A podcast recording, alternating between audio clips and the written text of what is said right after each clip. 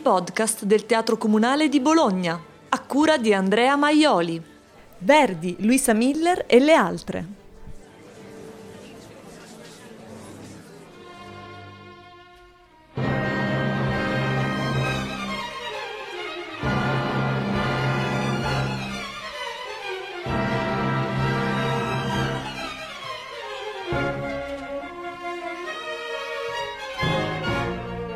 Giuseppe Verdi e le donne. Giuseppe Verdi e Luisa Miller. Opera forse sottovalutata, opera tra le meno celebrate, ma non per questo opera minore. No, no, no, no. Come scrive Angelo Foletto, opera che presenta un motivo inesplorato. Giunge in primo piano, ovviamente stiamo parlando del percorso verdiano, l'anima femminile, scandagliata con sensibilità non illustrativa o dimostrativa quando l'autore definisce ingenua e estremamente drammatica la protagonista, pone per la prima e unica volta un nome femminile in frontespizio, mentre i temi dell'originale schilleriano sono ricomposti nei titoli assegnati dal librettista napoletano Salvatore Cammarano, nei tre atti divisi tra amore, intrigo, veleno. Ecco, quindi questa scelta verdiana dimostra una mh, mm, notevole finezza psicologica. La Luisa immaginata da Verdi e solo presagita da Schiller, che ispira appunto il libretto, e questo lo dice sempre Foletto, non è mezzo carattere, ma una ragazza che in poche ore diventa donna matura e battagliera. Come una velina profetica di Violetta, Luisa sfida le convenzioni sociali e decide di sacrificarsi per amore un amore duplice nel suo caso. Con Luisa Miller Verdi si dedica a scolpire un eroismo femminile inaspettato sicuramente per i tempi, senza gesti eroici né allegorici, che parte dal profondo, da dentro, prima di diventare risoluzione estrema. Dunque, amore, intrigo, veleno. Una triade pesante Ispirato all'amore e raggiro di Schiller, l'opera si ambienta in un Tirolo del XVII secolo, dove l'umile Luisa, figlia di una contadina e di un soldato, attende con ansia l'arrivo del fidanzato Carlo. E questo, in sintesi, è l'amore. Ed ecco l'ingresso dell'intrigo. Il perfido Wurm, che ovviamente ama ma non riamato Luisa, Insinua nel padre della ragazza che Carlo in realtà si chiama Rodolfo ed è figlio del potente conte Walter che domina quelle terre e quelle genti. Il doppio giochista Wurm informa anche il conte, che ovviamente vuole far sposare il figlio a una nobildonna e non ci pensa nemmeno a imparentarsi con il contado. Gli intrighi, le falsità e i tradimenti si inseguono, si intorcinano gli uni negli altri tra verità e menzogne, fra spade sguainate, arresti, dichiarazioni d'amore storte inganni. E arriviamo al veleno, dove si approda naturalmente nel finale e dove non ci si sbaglia ad evocare il tragico epilogo shakespeariano del Romeo e Giulietta. Un'eroina drammatica e melodrammatica dunque questa Louisa Miller, protagonista assoluta e indomita dell'opera che va in scena al Teatro Comunale di Bologna dal 3 al 9 giugno 2022, con Daniel Loren sul podio e Mario Nanni in cabina di regia.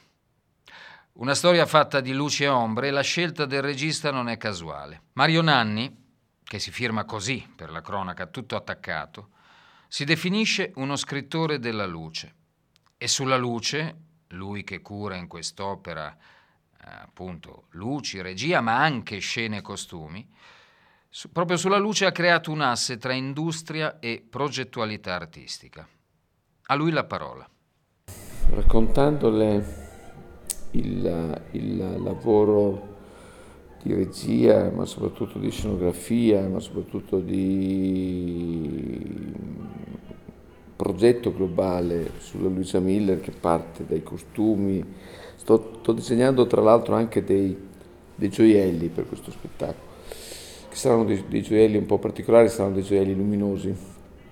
Allora, tutto il mio pensiero parte da, da una, una grande mia regola che è che solo quando tutte le arti si uniscono, si ritrovano, si può raggiungere l'incanto.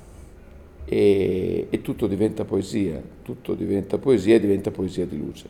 Quindi questo concetto dove la luce è al centro di tutte le arti, dove eh, la luce è l'unico elemento in grado di poter convivere, far vivere e, e, e far apprezzare, far godere tutte le arti è sicuramente l'elemento guida del, del, mio percorso, del mio lavoro e quant'altro. E quindi la luce sarà proprio il collante che seguirà tutto questo e sarà una luce che deve avere una funzione più metafisica, più di collegamento tra quello che è il metateatro piuttosto che la metaluce, no? Cioè dove il teatro diventa teatro di se stesso, dove la luce diventa luce di se stessa e va oltre i pensieri. Un altro lavoro su cui eh, mi sono concentrato è sicuramente il lavoro di avere pochissimi elementi in scena, eh, di pensare di avere eh, una macchina di scena, di avere dentro un concetto di proprio macchinario eh, scenografico, quindi ci sarà grande, questa grande lampada centrale che diventa un sole, diventa un cielo, si, si trasforma in funzione dei vari momenti della scenografia e della, dell'opera che si andrà a sviluppare.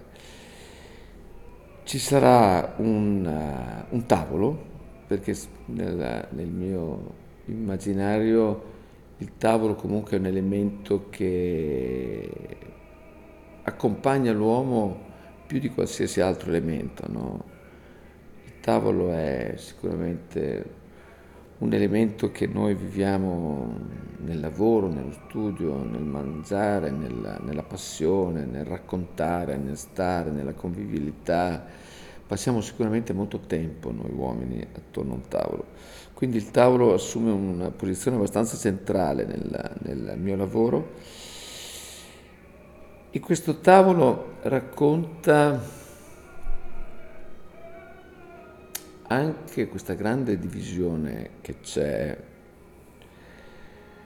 all'interno dell'opera tra il ricco, il povero, il bene, il male.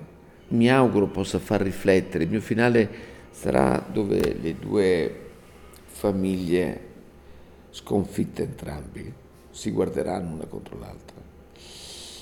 E e questo purtroppo è, è il dramma dell'uomo, è il dramma che noi viviamo, dove non ci rendiamo conto che se fossimo più bravi a leggere la storia, se fossimo più bravi a leggere i nostri errori, saremmo dei signori, saremmo veramente degli uomini fortunati. Cioè, abbiamo la fortuna di saper scrivere, abbiamo la fortuna di saper leggere, ma non lo facciamo. Ecco, questo è il grande problema. In sera ci saranno pochi elementi, dicevo, ci sarà un tavolo, ci sarà questo grande lampadario che si muoverà nello spazio e, e ci sarà un albero, ci sarà un albero che voglio portare, un albero vero in, in, in scena e che questo albero a un certo punto sparirà e lascerà spazio alla, alla seggiola del, del conte il tema legato anche qui a un concetto di vita è proprio individuato da me come eh, il, la poltrona, la poltrona del ricco, la poltrona del potere, la poltrona della, a volte anche della cattiveria.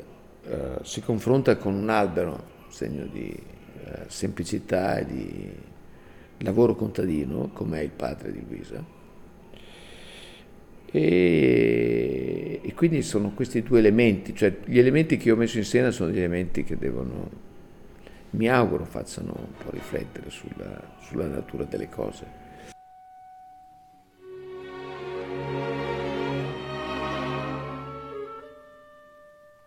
La luce si fissa sulla donna, illumina Luisa Miller, eroina tragica, ingannata ma non ingannatrice. Già, Verdi e le donne. Giuseppe Verdi che arriva dalla terra parmense, che affonda i suoi piedi, le sue radici in quelle zolle, in quei prati, che si avvolge tra quegli alberi, si fonde con il territorio e ne porta le cicatrici sulla pelle. Se per figure come Leopardi o Manzoni si può parlare di nobiltà, per Verdi un autore come Moravia spende la parola volgarità, ma non nell'accezione negativa, anzi. Moravia vede in lui un parente stretto dei contadini che sapevano a memoria le ottave dell'Ariosto o dei gondolieri che recitavano le strofe del Tasso. Verdi figlio del popolo? Alcuni studiosi lo mettono in dubbio, semmai figlio di piccoli proprietari terrieri e la cosa cambia, anche se è probabile che sia stato lo stesso Verdi a nutrire questa leggenda affascinante del contadinello che dai campi arriva a conquistare l'Italia e il mondo. Comunque non certo un nobile, non certo un ricco benestante. Uomo di non facile carattere, questo è sicuro e lo si evince dalla sua vita, dalle sue lettere. Verdi e le donne perlomeno quelle ufficiali e storicizzate. E visto che parliamo di Luisa Miller, dobbiamo parlare di donne, è fondamentale. Prima moglie, Margherita Barezzi, figlia di quell'Antonio Barezzi che di Verdi è mecenate prima di diventare suocero. Arthur Pugin, nella sua vita aneddotica di Verdi, riporta uno scritto di tale Ercole Cavalli. In questo tempo il Barezzi, che teneva il Verdi come suo figlio, lo ospitava in sua casa.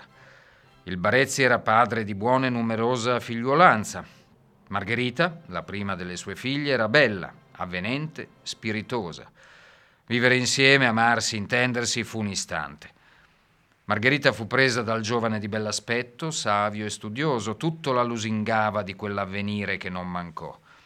Il giovane si innamorò di Margherita, la gentile figlia del suo benefattore tutto doveva spingere, tutto doveva concorrere per dare effetto alle secrete promesse. Il Verdi fece domandare al Barezzi la mano della figlia.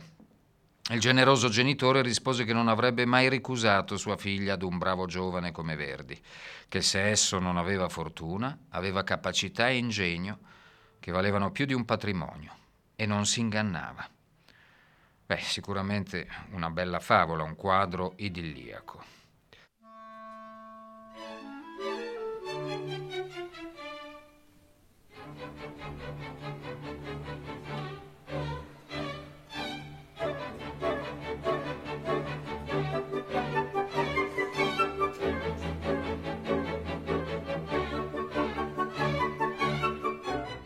Le nozze nel 1836. Verdi aveva 23 anni.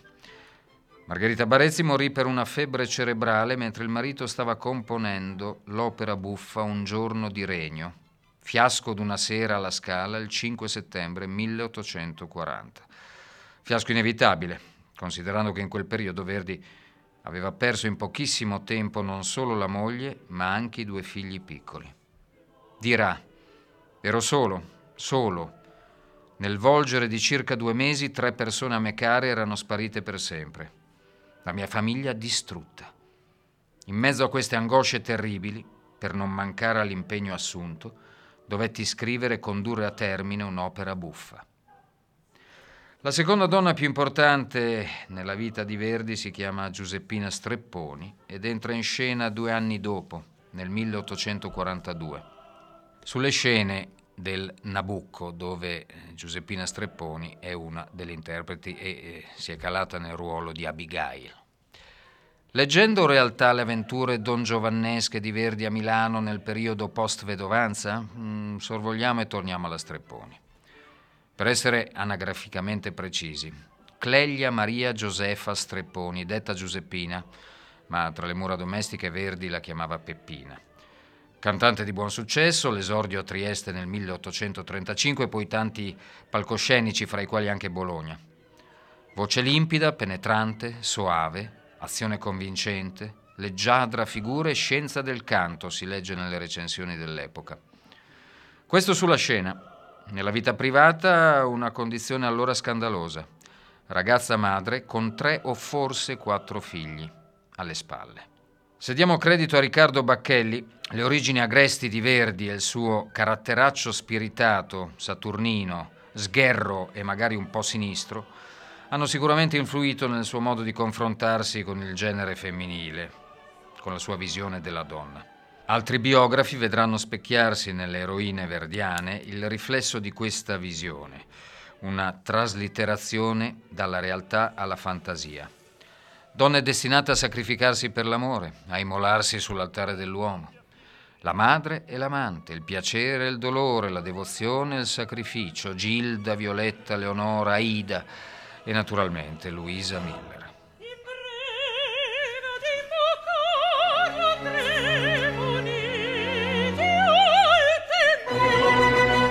Giuseppina Strepponi rientra in questo identikit? Secondo uno dei biografi verdiani, Frank Walker, la redenzione di Violetta attraverso l'amore e il riconoscimento finale da parte del vecchio Germont dei meriti di questa avevano avuto il loro parallelo nella vita reale e non molto prima che la Traviata venisse scritta. Benché poi la Strepponi sia sfuggita alla tragica sorte del personaggio, era anch'essa di salute cagionevole e alcune sue lettere emanano una malinconia, un'atmosfera da camera d'ammalata non molto dissimile dall'ultimo atto dell'opera. Dopo una convivenza parigina, Giuseppe e Giuseppina si trasferiscono a Busseto per poi spostarsi nella vicina Sant'Agata. Siamo nel 1849. Siamo nella più profonda campagna, siamo nell'abisso della provincia del provincialismo agreste e i paesani, unitamente pare all'ex suocero Barezzi, muovono guerra alla cantante. Verdi stesso scriverà a Barezzi non assorba le idee di un paese che a mio riguardo, bisogna ben dirlo, tempo fa non m'ha degnato d'avermi a suo organista, ed ora mormora torto ed a traverso dei fatti e delle cose mie. E ancora, io ho per abitudine di non immischiarmi, se non chiesto, negli affari degli altri, perché appunto esigo, nessuno si intrighi dei miei. Da ciò provengono i pettegolezzi, le mormorazioni, le disapprovazioni. Questa libertà d'azione che si rispetta anche nei paesi meno civilizzati, io ho tutto il diritto di esigerla anche nel mio. In casa mia vive una signora libera, indipendente, amante come me della vita solitaria. Né io né lei dobbiamo a chi che sia conto delle nostre azioni. Qui i due sono ancora e solo conviventi. Il matrimonio ci sarà nel 1859 in forma strettamente privata in un paesino della Savoia, mm, come testimoni solo il campanaro e il cocchiere. La scelta di una vita solitaria, quella della donna ormai ex cantante. Una devozione totale al maestro marito, ma lei è anche un abile consulente musicale, è anche un alter ego di Verdi nella scrittura delle tante lettere, con un alto prezzo da pagare però. L'isolamento nella tenuta di Sant'Agata, il non poterlo seguire nei viaggi, l'allontanamento dai figli avuti dalla precedente relazione. E soprattutto la convivenza sì con un genio, ma certo di non facile carattere. Un dolore che consegnerà, la Strepponi, alle pagine del suo diario. L'occuparsi esclusivamente d'un uomo può essere ammirevole in teoria, è un errore in pratica. Come andranno a finire le cose? Non lo so, perché il suo umore diventa sempre più inquieto ed iracondo. Possedere tali eminenti qualità ed avere un carattere qualche volta sì aspro e difficile. Eh, viene da dire che forse aveva ragione Bacchelli. Da un'altra pagina del diario. Verdi si irrita per le intonazioni di voce troppo dolci o troppo vivaci, in modo che mi domando quale può essere il giusto mezzo che gli possa andar bene. Ma avendo rinunciato alla società, al mondo e con gioia per occuparmi esclusivamente di ciò che gli può essere utile e necessario, non sarebbe giusto di tenerne conto con una parola di soddisfazione almeno una volta all'anno? L'inferno della vita domestica, la mancanza di figli e la rimozione da parte del maestro dei figli avuti dalla moglie in precedenza, la fama, probabilmente meritata di Tombeur de Femme, tutto questo contribuirà alla fine del rapporto, ma la goccia finale arriverà con la relazione tra Verdi e la cantante austriaca Teresa Stolz. Sarà la stessa Giuseppina Strepponi, ancora una volta, a scegliere di immolarsi nel nome del marito, gettando acqua sul fuoco, parlando solo di pettegolezzi, arrivando addirittura ad ospitare la rivale in casa. Il 14 novembre 1897 Giuseppina Strepponi muore. La sua ultima lettera.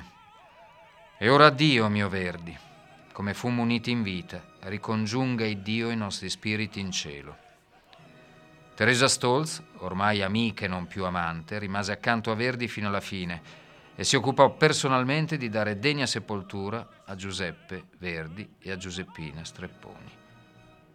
Amore, intrigo, veleno, come nella Luisa Miller o come gli ingredienti della vita che si fondono nell'arte mettendosi all'opera.